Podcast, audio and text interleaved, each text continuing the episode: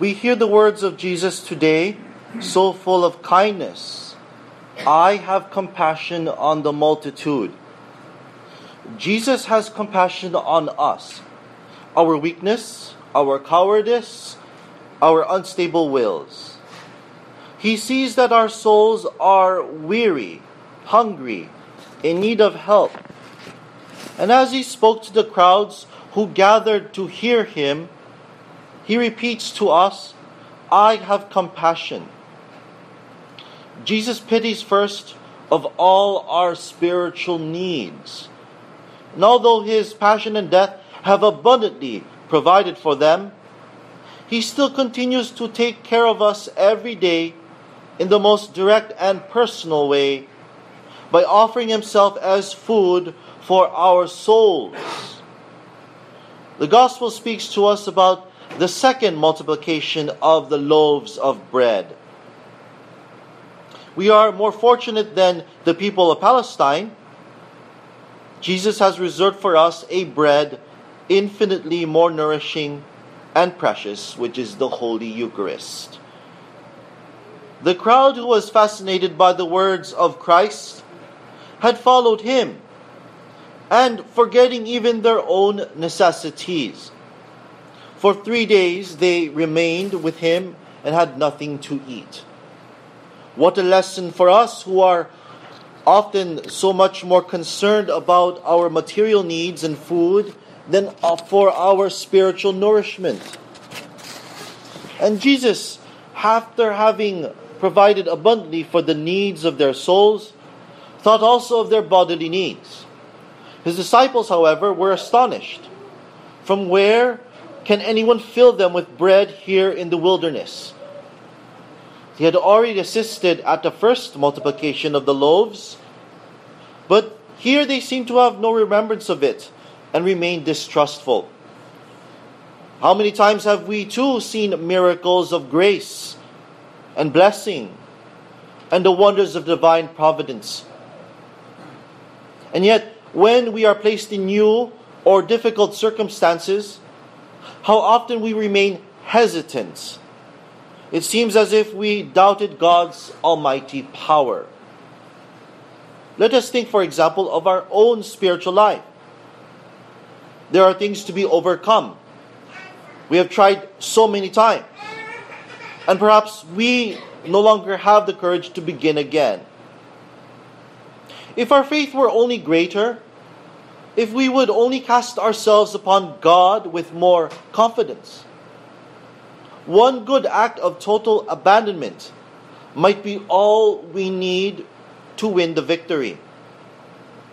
Jesus is looking at us and saying, I have compassion on the multitude. And his compassion is not sterile, but is vital action help, and actual grace for our soul. Why then do we not have more confidence in Him?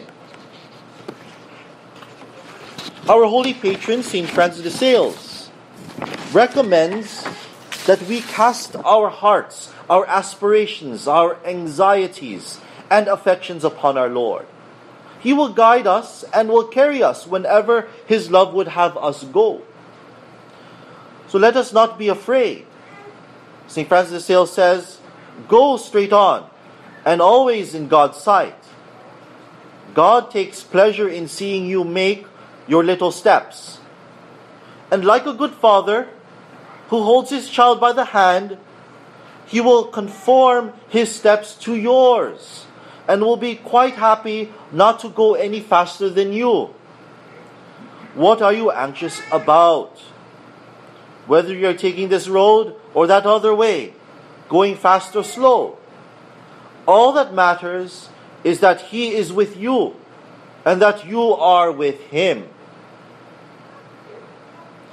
Let us pray with our Lord Jesus Christ by saying with Him, Father, into thy hands I commend my spirit. We live no longer, but Christ who lives in us then the anxieties of our hearts will then cease. Even if we don't feel like it, let us make acts of confidence and trust in our Lord continually. We can make it in a, into a prayer such as, Lord, I have no confidence in you. I know all the same that you are my God, that I am yours, and that I have no hope but in your goodness. Therefore, I abandon myself with all that I have and am into your hands. We can always do these little acts of trust and confidence in our Lord. And even though there might be obstacles in the way, there is never the impossibility. No matter what, we need to show that we are faithful to God through adversity and difficulties and through better days. Our Lord will appreciate these prayers, even though our days may be unpleasant. So, like the people following Christ, our Lord will not send us away hungry. The seven loaves that multiplied by God's power to provide nourishment for the people represent for us the Word of God, but also can be represented as the sevenfold gift of the Holy Ghost. Seven, of course, we know means perfection. And the 4,000 that were filled by these seven perfect loaves and few fish. Christ did not directly feed the people, of course, but wished that it be distributed by his apostles. So, therefore, for us, Christ freely distributes to us these spiritual gifts with the help of Holy Mother Church. And Psalm 21 says that the poor shall eat and shall be filled, and they shall praise the Lord that seek him. Their hearts shall live forever and ever. The humble heart will hear the word of God and do it, and they will refer all the good they do, not to their own praise, but to the praise and glory of their Heavenly Father. So let us then, dear faithful, be like these people of humble hearts. We being fed with just not bread, but the bread of life, the Holy Eucharist, which will help us attain eternal salvation by sustaining us with the divine life of God and to help us remain in His holy charity. The compassion of Christ who took pity on us and wills to nourish our souls. Our souls are always hungry for Him, and we are always in need of nourishment to sustain our souls. So let us continue to ask God for such heavenly food.